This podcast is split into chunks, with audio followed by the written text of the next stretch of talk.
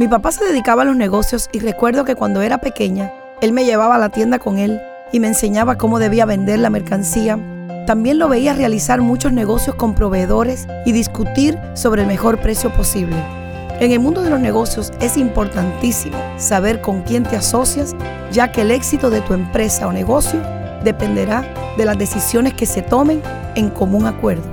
Muchas veces simplemente porque conocemos a un amigo o a un familiar, creemos que nos irá bien en asociarnos para un negocio, pero tenemos que ser sabios en esto y pedirle dirección a Dios.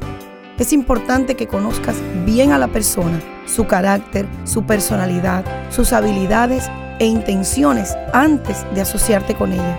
La Biblia dice que no pueden estar dos juntos si no están en común acuerdo.